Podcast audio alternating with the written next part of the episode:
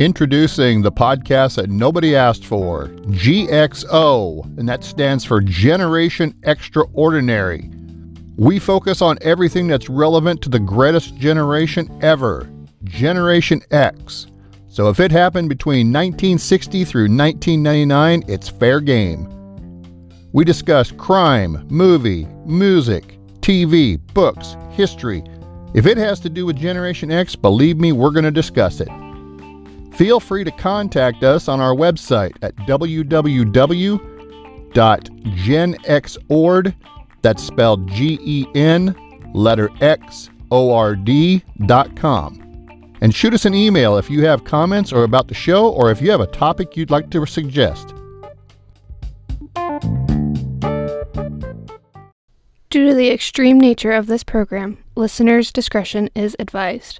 The subject matters may include topics of substance usage, sex, foul language, and references to historical events that may be sensitive to some listener. Things discussed may not be considered politically correct in this overly sensitive environment. They may not be appropriate for listeners under the age of 13, as well as some listeners, no matter the age, may find things offensive. Again, listener discretion is advised.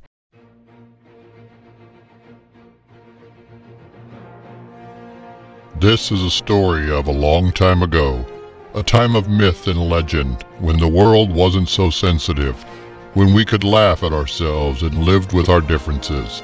Only one generation dared to make a difference. Generation X. Gen X possessed a strength the world had never seen, a strength only surpassed by the power to change pop culture and to shape the world. From flower power to the internet, via disco and big hair, they journeyed through time trying to improve life for all, but somewhere along the way, it all went wrong. Now, one man, by the power of the podcast, travels through time, reminding Gen Xers of days past, hoping each time it will rekindle the fire that was in their bellies way back in better days. Robert Pop is that podcaster. A grouchy old man on a crusade to champion the cause of a generation one episode at a time, in a world unrecognizable from his youth, trying to put right what once went wrong, and hoping each time that his spark will catch fire in others.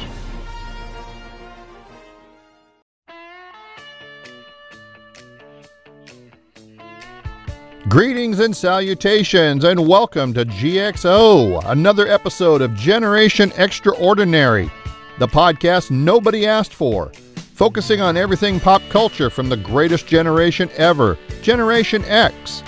So if it happened between 1960 and 1999, we're going to discuss it, like movies, music, TV, and even a bit of history from that year. Who knows, you may just learn something before it's done. And if you're lucky, this old man may just regale you with a story or two from his own life and experiences. I'm Robert Pop, your host, coming to you from beautiful Podunk, Nebraska. This helpful instructional message from the National Association of People Who Have Trouble Walking and Chewing Gum at the Same Time. Step, chew. Step, chew. Step, chew. Step, chew. Oh, look, a cotton swab. I'm just going to shove this down my ear canal. You know, the box said not to do it, but what the fuck do they know? I'm just going to... Oh, stop! This is the Wax Vac. It's a small handgun equipped with a vacuum, and it sucks.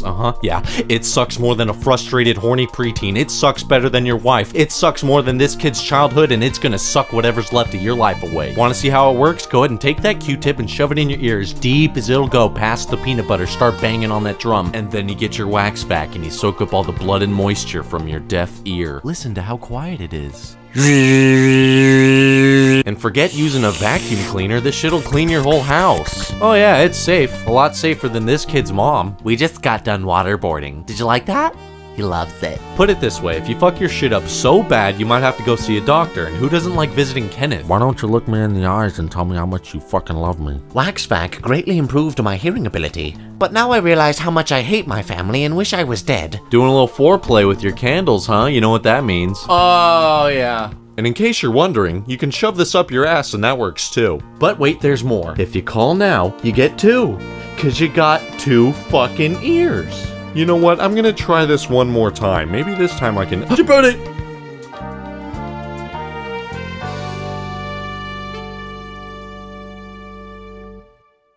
Welcome to this week's episode of GXO, and our destination year and time is September 8th, 1997. So thanks for making the trip with me.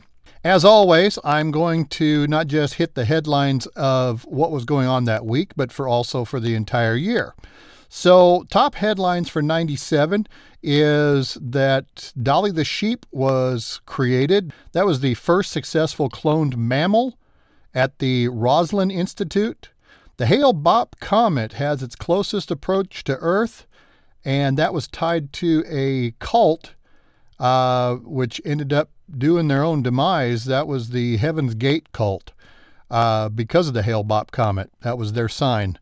Princess Diana called for immediate international ban on landmines, but later on that year, she was killed in a car crash on August 31st in Paris, France. The princess was traveling with her quote-unquote friend, Dodi Al-Fayed, who also was killed in the crash, as well as the driver of the vehicle. The vehicle hit a wall after the driver lost control trying to evade the paparazzi. And after the crash, it was determined that it was the driver that was actually at fault because drugs and alcohol were found in his system.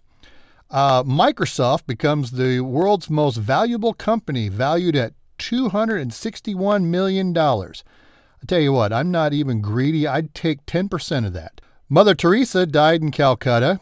Mike Tyson bites Evander Holyfield's ear during a match, and Louise Woodward, a British au pair, found guilty of second-degree murder in Boston for killing the baby in her care.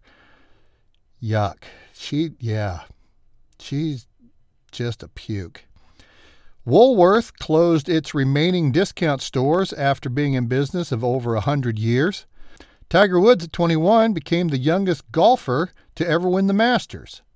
Carlos the Jackal was caught and sentenced in a French court to life in prison.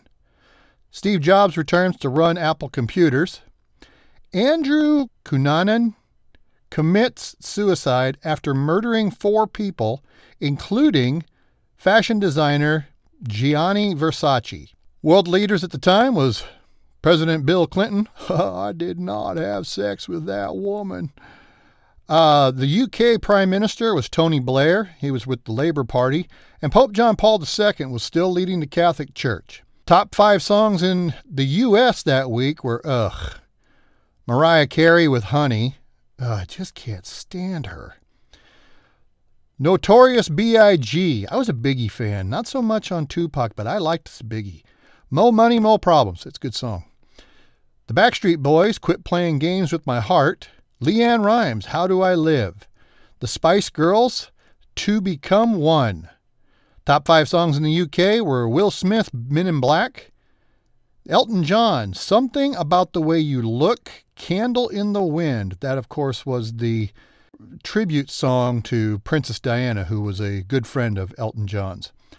Chumbawamba was having us all do some tub thumping. The Verve, The Drugs Don't Work. Boy, you ain't kidding about that.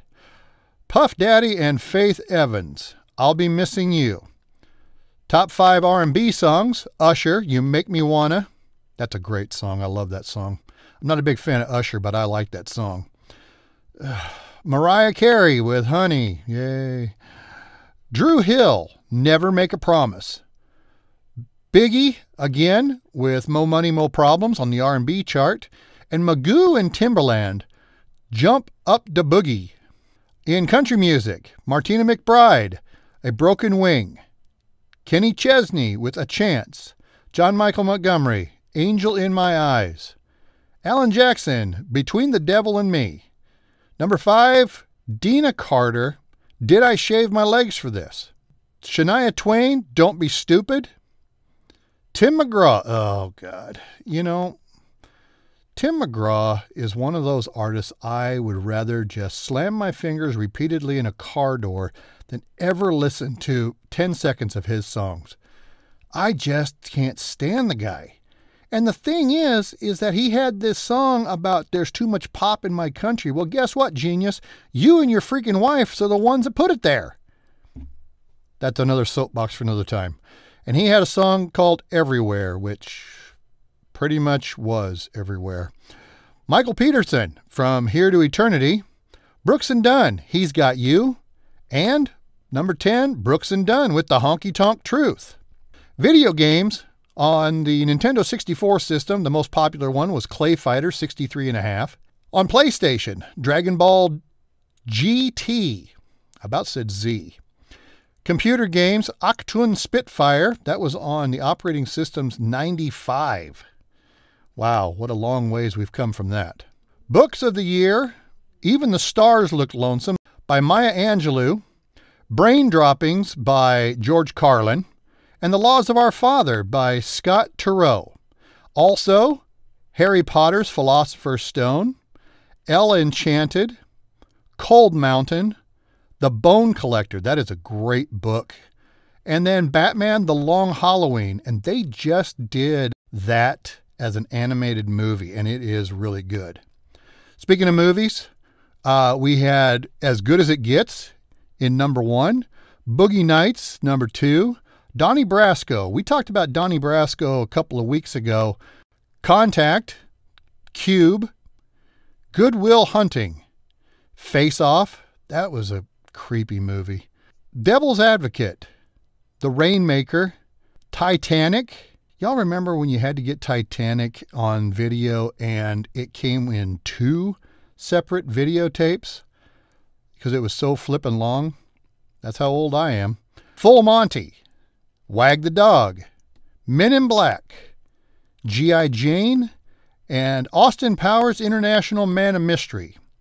Speaking of the crime beat, the fast food killer, Paul Dennis Reed.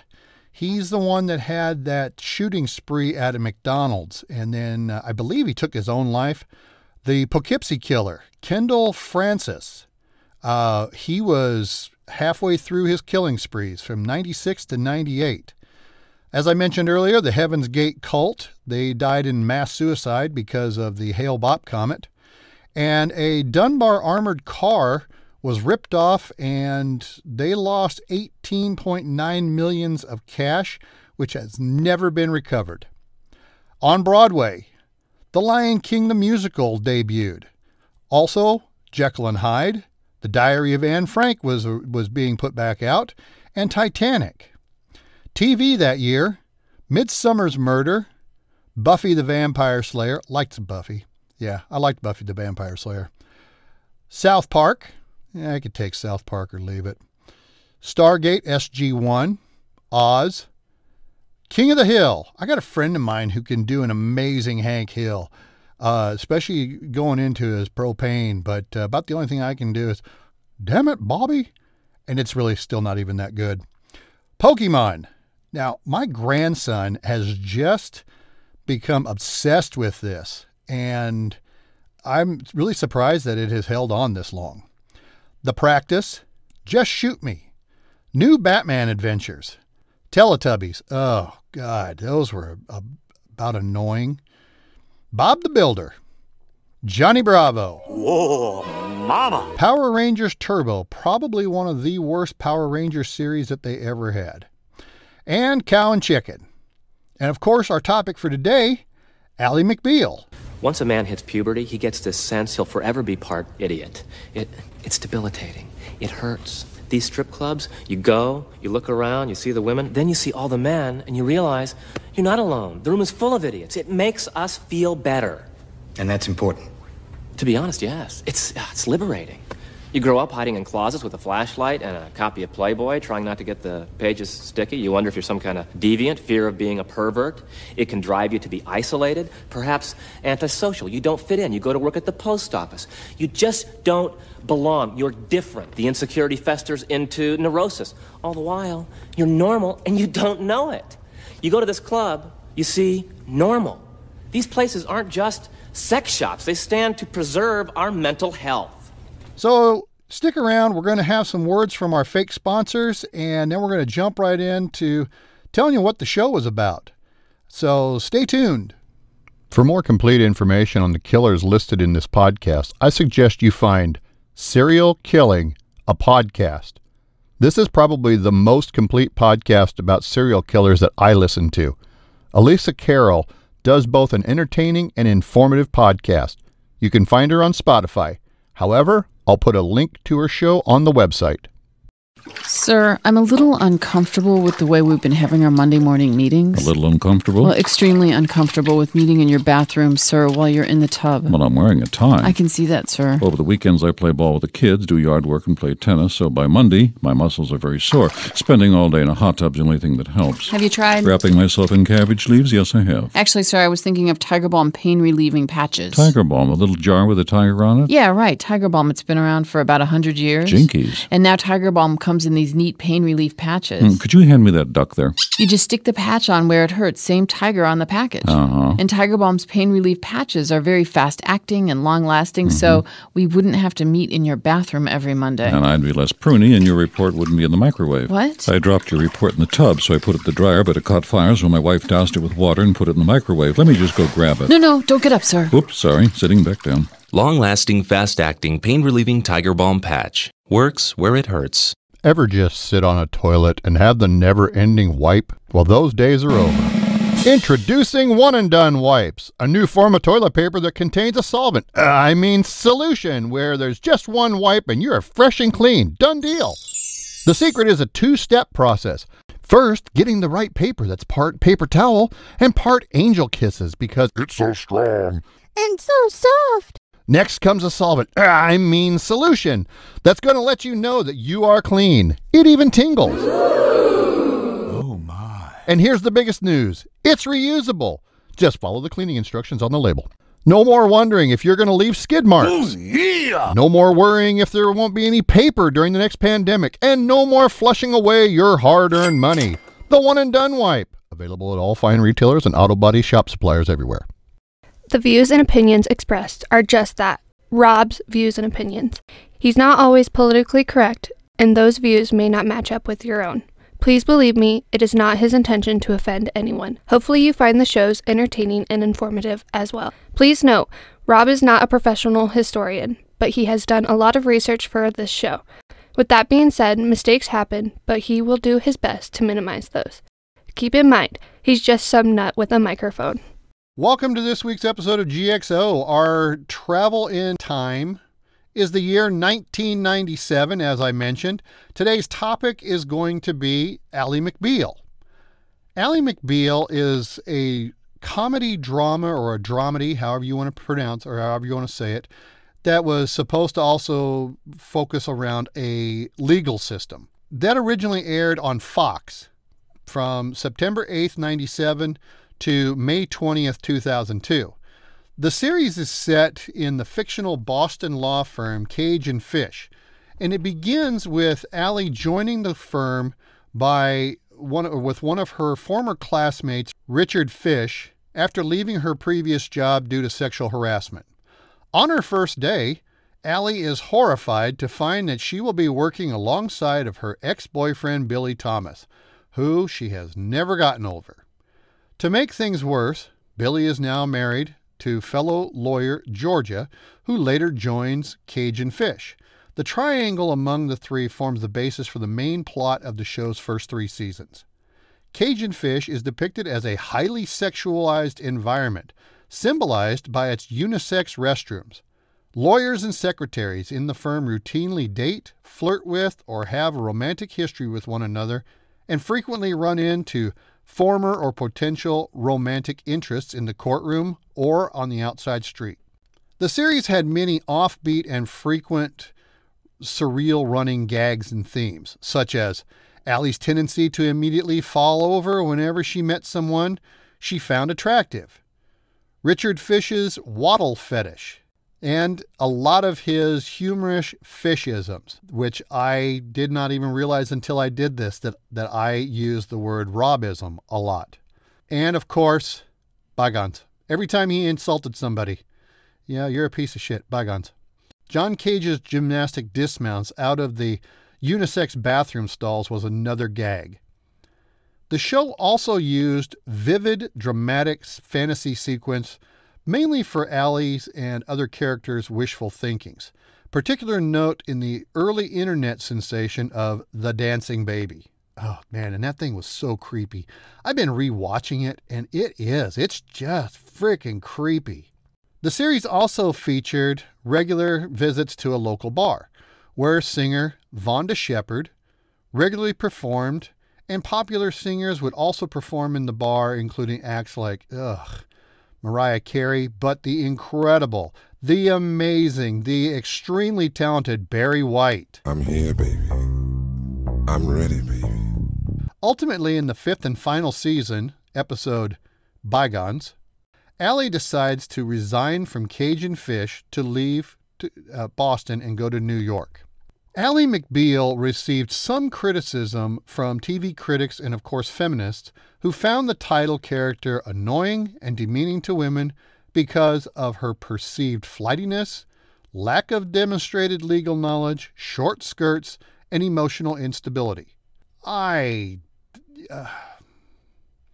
have so many opinions on that if I were to voice them, I know I'd get a shit ton of emails. But I have to say, looking back, there was nothing wrong with Allie's character. It was realistic.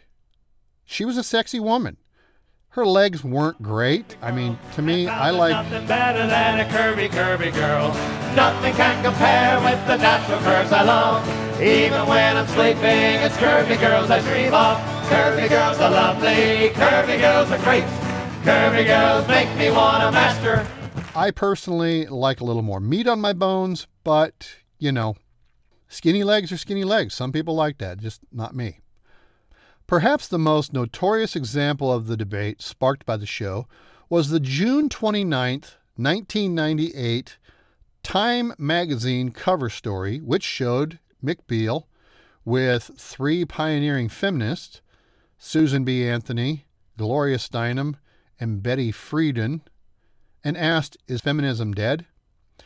How though? I love how the show came back and punched them right in the middle between the eyes. In episode 12, the second season, Allie's talking to John Cage about a dream she had. She said, "You know, I had a dream they put my face on the cover of Time magazine as the face of feminism." That was such a great kick in the nuts. I commend the show's writers for that. Music was very prominent on the show. Vonda Shepard was a relatively unknown musician at the time, performing regularly on the show, and, of course, her theme song, Searching My Soul. Side note, when Allie sees her therapist, Dr. Tracy, she asks her... You need a theme song. I need a what? A theme song. Something that you can play in your head to make you feel better. Am I on one of those hidden camera shows? Theme songs are vital. Do you have one? Since I was 10, and it still works. What is it? Tracy, like my name. Tracy. By the cufflinks. Every time I feel down, I hear it in my head.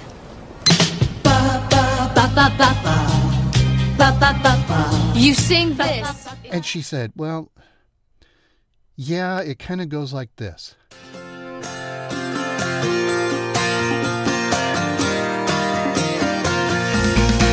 I've been down this road, walking the line that's painted by pride.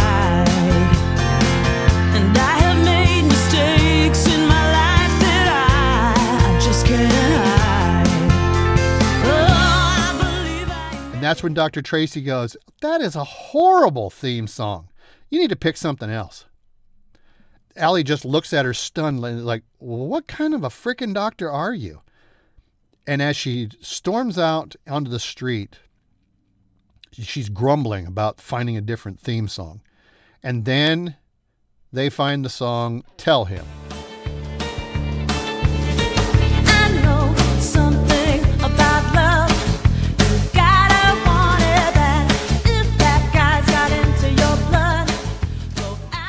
And to watch this scene, you should check it out on YouTube if you've never seen the show, where she gets other people around her dancing to the song in her head. It's just great. Among many of the other songs that Vonda Shepard performed were Both Sides Now, Hooked on a Feeling, and Tell Him. They also had quite frequent guest stars. Like I said, Barry White. We got it together, didn't we? We've definitely got our thing together, don't we, baby? Isn't that nice? I mean, really, when you really sit and think about it, isn't it really, really nice?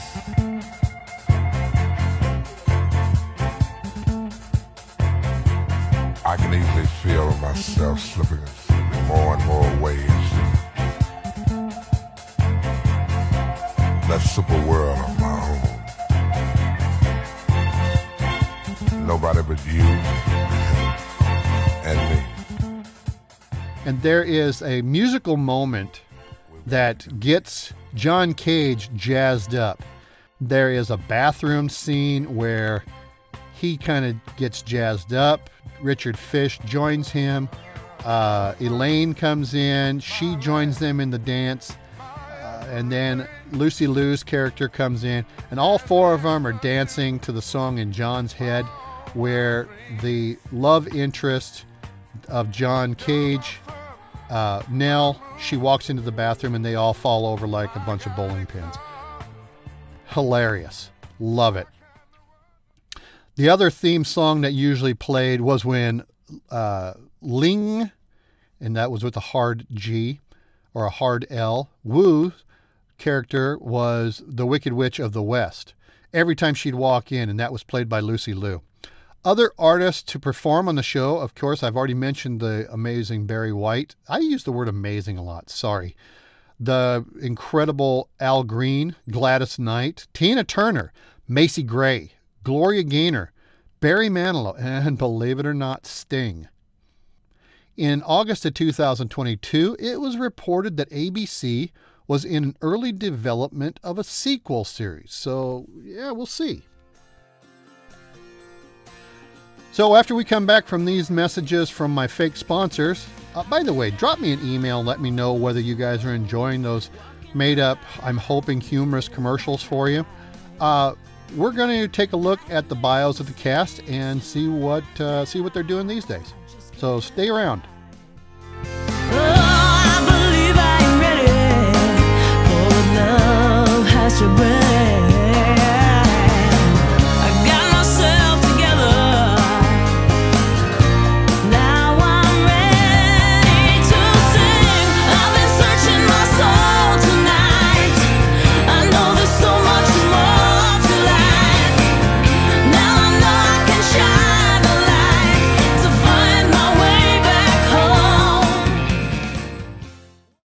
Oh, fuck. No, I hate that stupid clip and the fucking crackers. Aren't you tired of this happening to you?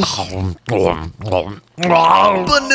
Sully here with the Banoodle. Check this shit out. It's an easy-to-bend noodle. There we go. And it's gonna help you stay fatter longer. Mmm. A bag of plain, tasteless wheat thins. Just roll it up and keep that shit tight, son. Let's see what's under the hood. A deadly, razor-sharp wire wrapped in Banoodle technology. It doesn't matter how big or small your package is. The Banoodle can handle it all, even for all you chocolate lovers out there. Stay fresh to death. You can always make your kids do it for you. After all, they're basically slaves. Use your Banoodle on your baloney or your imagination. Ooh. Fresh foods will keep you nice and tight. Stale foods do this.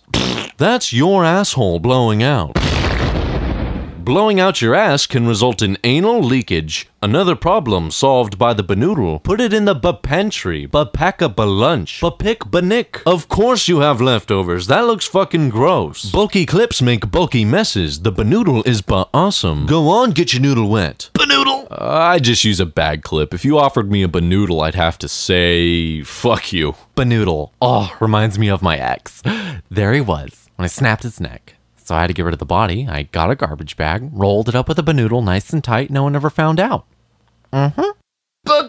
You're probably wiggling your noodle right now with this amazing deal, but we can't get rid of them fast enough. So you're going to get a whole box of them. That's right, 20 for 10. Whenever I feel like a sweaty slob, there's only one assurance that gives me peace of mind. And that's Sledgehammer deodorant.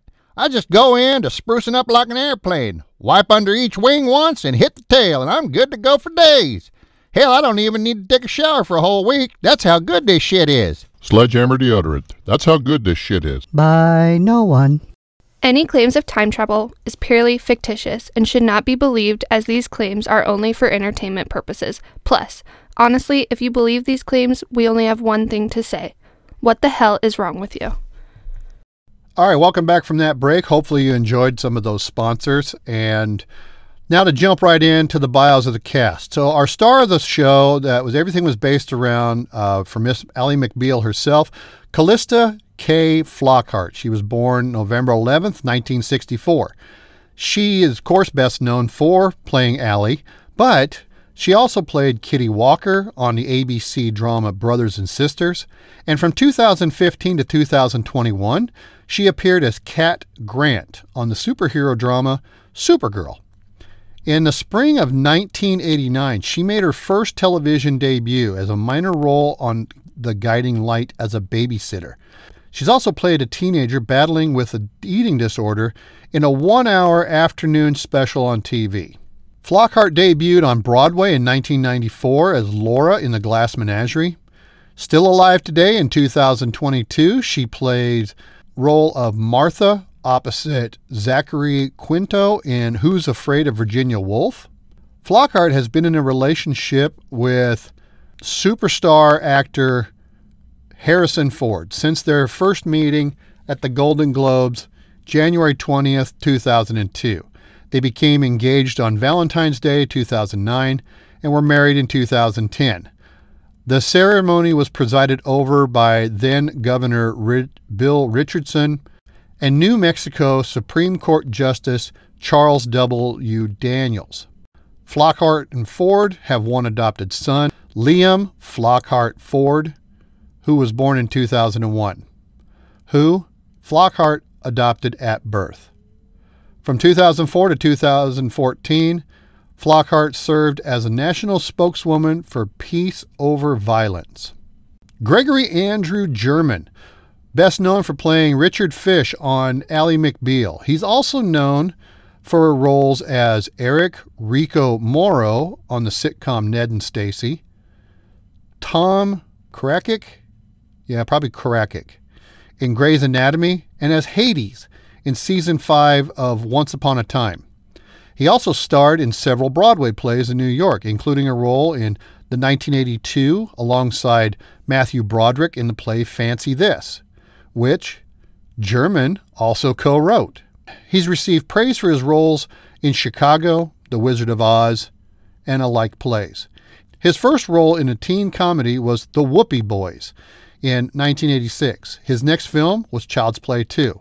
In 1990, German originated the role of John Hinckley Jr. in the Stephen Sondheim Broadway play Assassins. Jane Krakowski. She is best known for her starring role as Jenna Maroney on the NBC satirical comedy 30 Rock, Elaine Vassell on Ally McBeal, and Jacqueline White in the Netflix comedy series Unbreakable Kimmy Schmidt. Krakowski made her film debut as Cousin Vicky in the road comedy National Lampoon's Vacation. Krakowski regularly performs on stage. Krakowski played Wanda in the music video for the Dixie Chicks' Goodbye Earl. In 2020, Fox officially announced a reboot of the game show Name That Tune, where Jane Krakowski plays the host and former American Idol judge Randy Jackson is the band leader. I've watched the show. It's really not too bad. And unfortunately, I have to deal with Randy Jackson. Dog.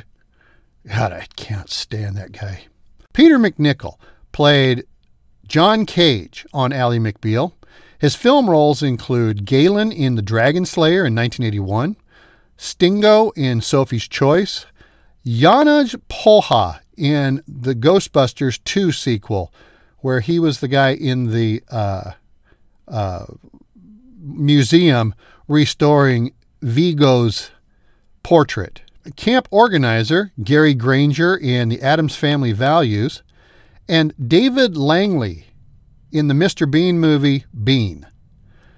McNichol has also lent his voice to several comic book supervillains, like Dr. Kirk Langstrom, Man-Bat in the Batman series, David Clinton Kronos in the Justice League Unlimited, Professor Ivo in Young Justice, Dr. Otto Octavius in the, or Dr. Octopus, if you aren't sure who that is, in the Spectacular Spider-Man, X the Eliminator in Harvey Birdman, Attorney at Law, and the Mad Hatter in the video games Batman, Arkham City, Batman Arkham Origins, and Batman Arkham Knight. He finally voiced Firefly in G.I. Joe Renegades. He also played Dr. Stark, a pediatric surgeon, on Grey's Anatomy. Courtney Thorne Smith, by the way, hubba hubba. She is known for her roles as Allison Parker on Melrose Place, Georgia Thomas on Ally McBeal, Cheryl Mabel on According to Jim, where she plays Jim's wife, and just sweet and sexy. She also had a reoccurring role on 2.5 Men as Lindsay McElroy. She made her first film appearance in the 1986 film drama Lucas. She also was involved in a number of movies in the 80s, such as Welcome to 18, Revenge of the Nerds 2, Summer School, and Side Out. In 2007, September 18th, Thorne Smith's novel, Outside In, was published by Broadway Books in New York. And that's going to bring us to an end of this episode of GXO. Thank you so very much for taking the time to listen, and I really hope you enjoy. And please, please, if you happen to have a comment or a suggestion, please send me an email. The website is genxord.com. I really want to thank you for taking the time to listen, and I really hope you enjoyed the program. And if you did, make sure you tell a friend and hit that share and subscribe button. It really will help. And I want to leave you with this thought from the War Doctor from Doctor Who. Great men are forged in fire. It is the privilege of us lesser men to light the flame. This has been Generation Extraordinary. The views and opinions are mine and mine alone. The claims of time travel is purely fictional. The music and audio clips are not mine, and in most cases were downloaded from my paid YouTube subscription and are only used for entertainment purposes. This podcast is a production of Popeye Enterprises. Its host, creator, and producer is Robert Pop. Co-producers are Daisy Pop, Harley Quinn Pop, and special guest voice actress Ariel Dawn.